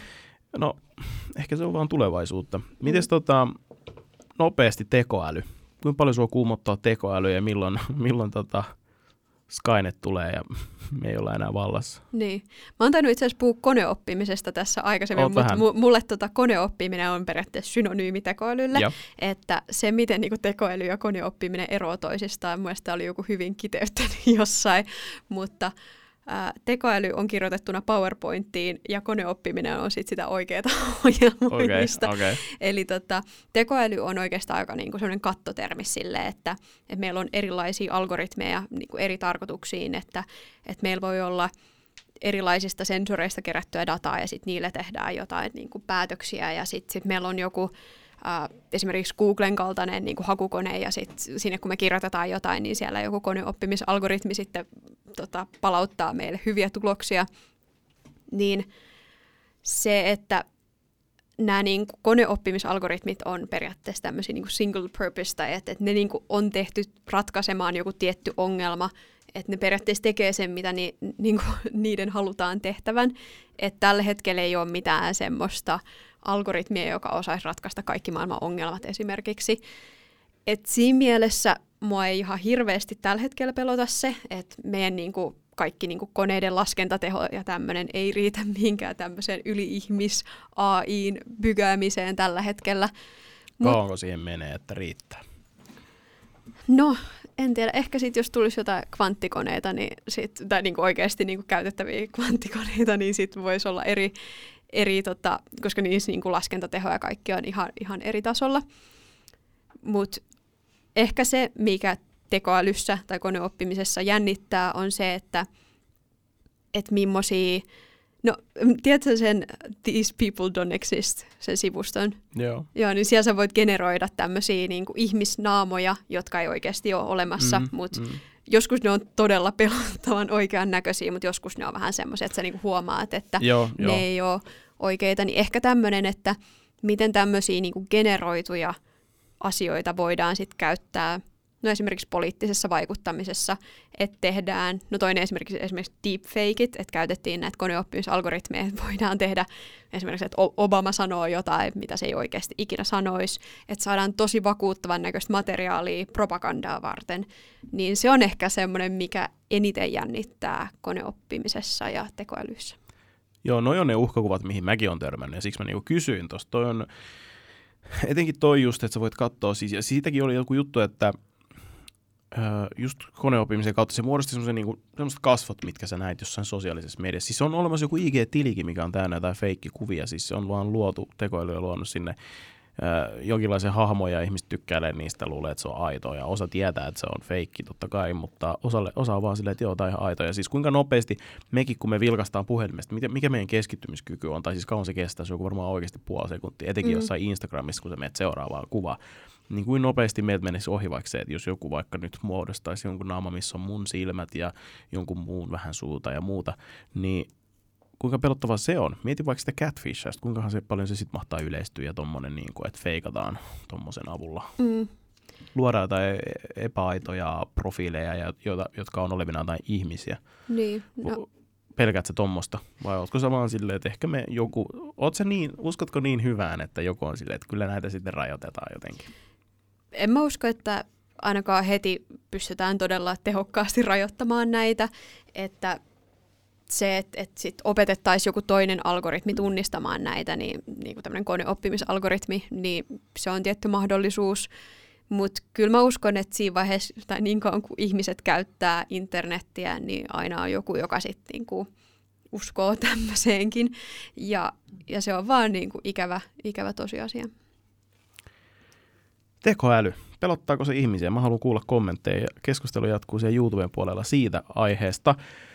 Vielä semmoinen juttu, isot tietomurrot. Nostin tähän esimerkkinä Sony PlayStation Network, joka meni alas moneksi viikoksi. Tämä oli 2011. En tiedä, oletko kuullut siitä? Varmaan olet kuullut. Joo, muistuu Joo. mieleen. 77 miljoonaa käyttäjää, tai 77 miljoonaa käyttäjän kaikki tiedot vuoti. Mm. Nimet, salasanat, sähköposti, kotiosoite, ostohistoriat ynnä muuta. Ja totta kai luottokortin tiedot vuosi kanssa. Ja ne itse asiassa vuotaa aika helposti ne luottokorttitiedot, musta tuntuu. Mm. Öm, mitä tapahtuu tämmöisen ison firman sisällä, jo, jossa tapahtuu tämmöinen, että se havaitaan, että nyt kävi näin, niin osaako se sanoa, minkälainen se on se, mitä siellä tapahtuu seuraavaksi? Onko siellä silleen, nyt annetaan jollekin potkut vai soitetaan jollekin teidän kaltaiselle firmalle, mm. niin kuin f että nyt selvittäkää tämä laajuus vai, vai mikä toi homma, mikä toi prosessi on, osaatko sanoa? Joo, no siis mä itse olen kanssa tehnyt paljon tämmöistä, me puhutaan incident responsesta, että et siinä vaiheessa kun tämmöinen niin kuin ikävä tapahtuma tapahtuu, niin sitten me osallistutaan myös siihen, että me yritetään ratkoa sitä, että me tehdään forensiikkaa tai tämmöistä tutkimusta, että mitä täällä on oikeasti tapahtunut, onko se uhka vielä täällä ja voidaan me jotenkin poistaa se uhka tai että millä tavalla me poistetaan se uhka täältä ympäristöstä. Niin se, mitä tapahtuu tuommoisessa tilanteessa, no se riippuu tosi paljon siitä, että millaisesta tietomurrosta puhutaan, että onko tota, minkä laajuinen, mutta kyllä se, tämä on tosi usein semmoinen myös, ää, ihmis, ei nyt ongelma, mutta että tässä tarvitaan myös semmoista, että että pitää olla vaan semmoinen niin hyvä ihmisten kanssa ja ymmärtää, että siellä on joku tietoturvapäällikkö ihan paskana. Sen takia, anteeksi, saako tässä kirjoa? Totta kai, anna mennä vaan. niin, Hyvästi tota... mainokset. Onko täällä semmoista? No äänille niin, mutta siis, että et siellä saatetaan olla oikeasti ihan rikki siitä, että et, et näin on tapahtunut. Ja, ja totta kai niin kuin, että se firma on ihan paniikissa siellä – ja sitten no, sitä lähdetään sitten tutkimaan, että, että mit, mitä siellä voidaan tehdä.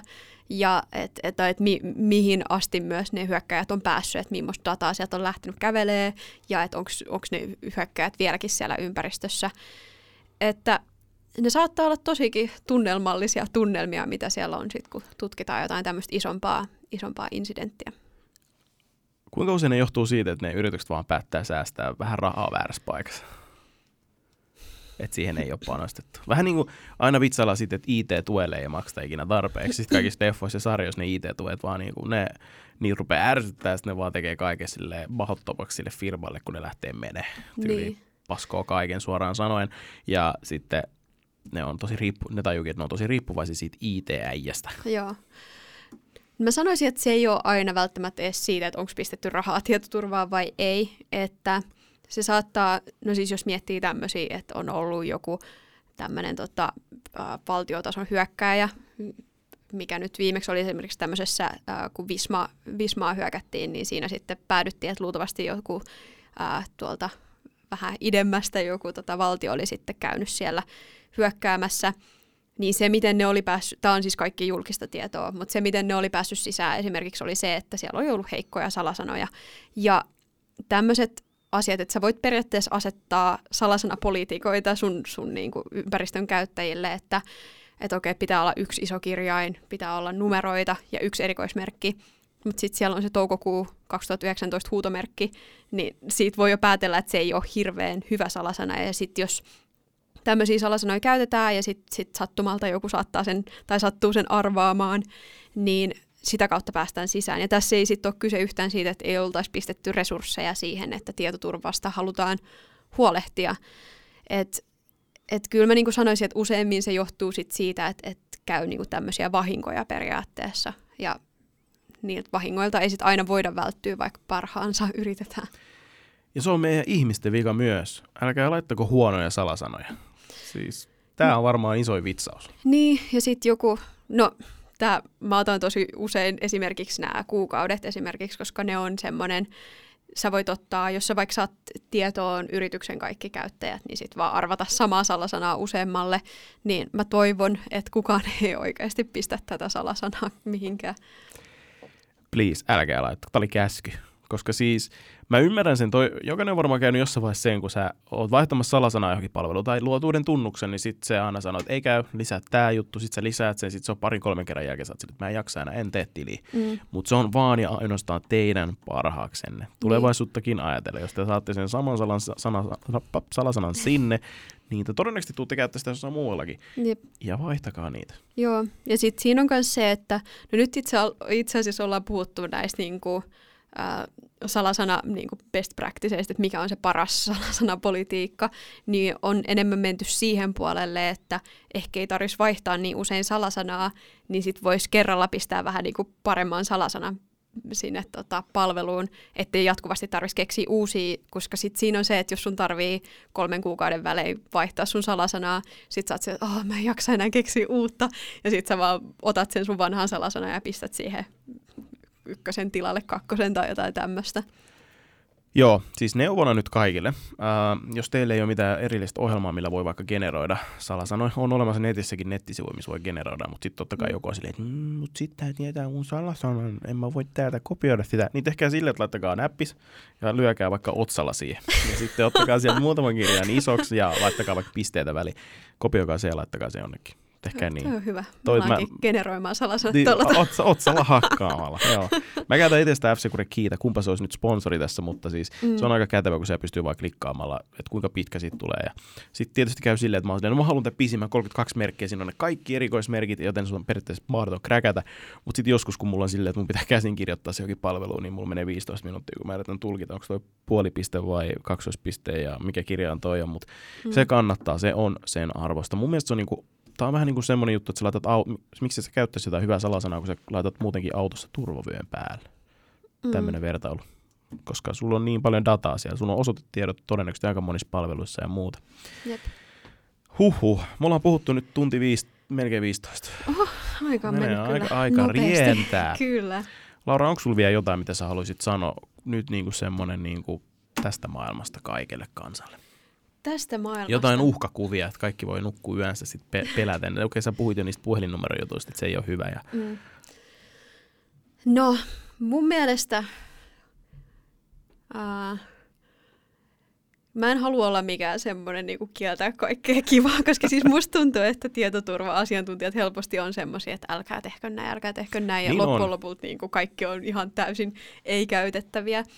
Et ehkä semmoinen lähinnä, että käyttää sitä omaa järkeensä, plus sit oikeasti kyseenalaistaa asioita. Et nyt on esimerkiksi tämä GDPR, eli tämä General Data Protection Regulation. Sä oot ainoa, joka osaa ton lyhennelmä. Silleen oikeasti, mitä se meinaa, joo. Mutta tota, joo, muutaman kerran tullut tavattua sitä.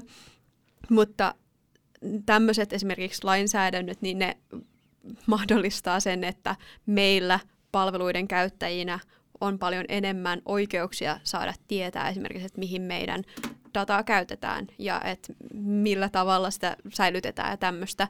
Että jos tulee mitään, niin kuin, että, että alkaa vähänkin epäilyttää, niin aina voi kääntyä tämmöiseen, että sulla on oikeus kyseenalaistaa tältä yritykseltä, että mihin ne käyttää sun dataa. Ja niillä on velvollisuus osoittaa, mihin ne käyttää sitä se voi myös olla aika ällistyttävän pelottavaa se data.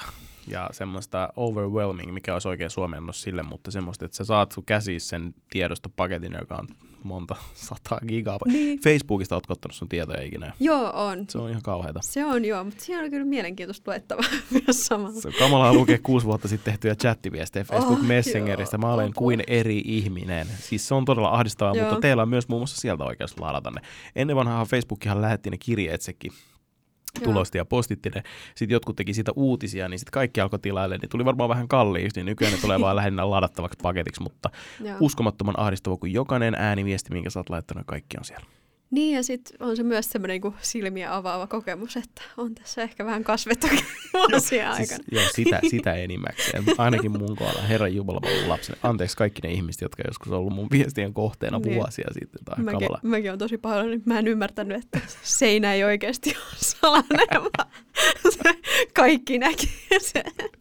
Tuo oli se perusvirhe, perusmoka. Joo. Siinä oli meillä hirveästi asiaa tietoturvasta ja kaikesta, kaiken kaikkiaan noin niin kuin conclusion. Mua vaan kiinnosti hirveästi kuulla Lauran ajatuksia ylipäätään siitä, että miten paljon pelottaa, mutta musta tuntuu, että sä olit aika silleen hymyilevänä siinä, että eihän tässä ole mitään hätää vielä.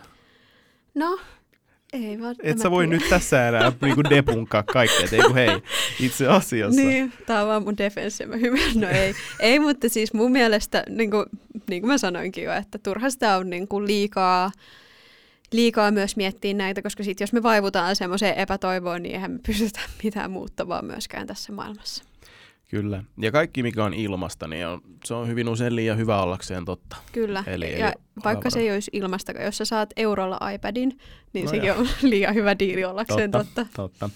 Mutta Facebookia ja muuta ajatellen, niin mun mielestä se on ihan, ihan oikeutettua, jos joku miettii, että en halua laittaa sinne omia kuvia niin tai muuta. Se on oikeasti ihan fine ja mun mielestä sitä ei tarvitse kenellekään selittää. Aika moni on nykyään myös irtautunut Instagramista, koska se on kyllä koukuttava. Tulee vaan selattu Instagramiin uudelleen uudelleen edes takas. Mä näen ne samat kuvat, mutta sitten mä aina avaan sen 10 minuutin välein silti. Mm, sama Se on hirveätä, se on pelottavaa. Niin ja sitten se on vähän semmoista, että, että mä en tiedä miksi mua kiinnostaa Niin. niin, paljon mun kavereiden elämää, mutta jotenkin Juu. Juu. se vaan kiinnostaa. Jostain syystä on pakko katsoa ne samat grilli IG-storit sieltä, etenkin näin keväällä. Kyllä. Hoh, no mutta kiitos Laura. Oli ihan superhienoa, että sä tulit tänne. Mä, mä kiinnostuin heti, kun mä katsoin Team Wackin ja sit sä olit myös Roni Pakin videolla Joo, ja puhuitte siellä niistä. Ja nämä on mun mielestä tosi tärkeitä asioita. Joo. Ja tota, sulla on oma podcasti, sitä kannattaa käydä kuuntelemassa. We need to talk about infosec ja totta kai Team Wack. Se löytyy Yle Areenasta ainakin tällä hetkellä. kyllä. Sieltä voi käydä katsomassa. Onko sulla jotain muuta vielä, mistä sä haluat puffata? Onko jotain isoa juttua tapahtumassa?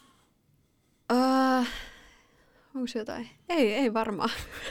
Ei ole muuta. Elämä on tämmöistä tasasta. Elämä on tämmöistä tasaisen kivaa. Kyllä. Ei kai siinä. Hei, kiitos tuhannesti kaikille, jotka kuuntelitte tämän Edcast-jakson. Ja me taas kuullaan ensi viikolla eri vieraan kanssa. Voi olla, että ei ole vierastakaan. Katsotaan. Mä oon aika meemi, meemejä tässä keräily nyt monen kuukauden aikana. Että voi olla, että tulee kaikkea mehukasta ihan vaan munkin suusta. Mutta kaikesta huolimatta tämä Edcast oli tässä. Oli mukava startata kausi neljä. Ja suuri kiitos vielä kerran Laura Kankaala, Valkohattu Hakkeri. Me kuullaan taas ensi viikolla. Moi moi!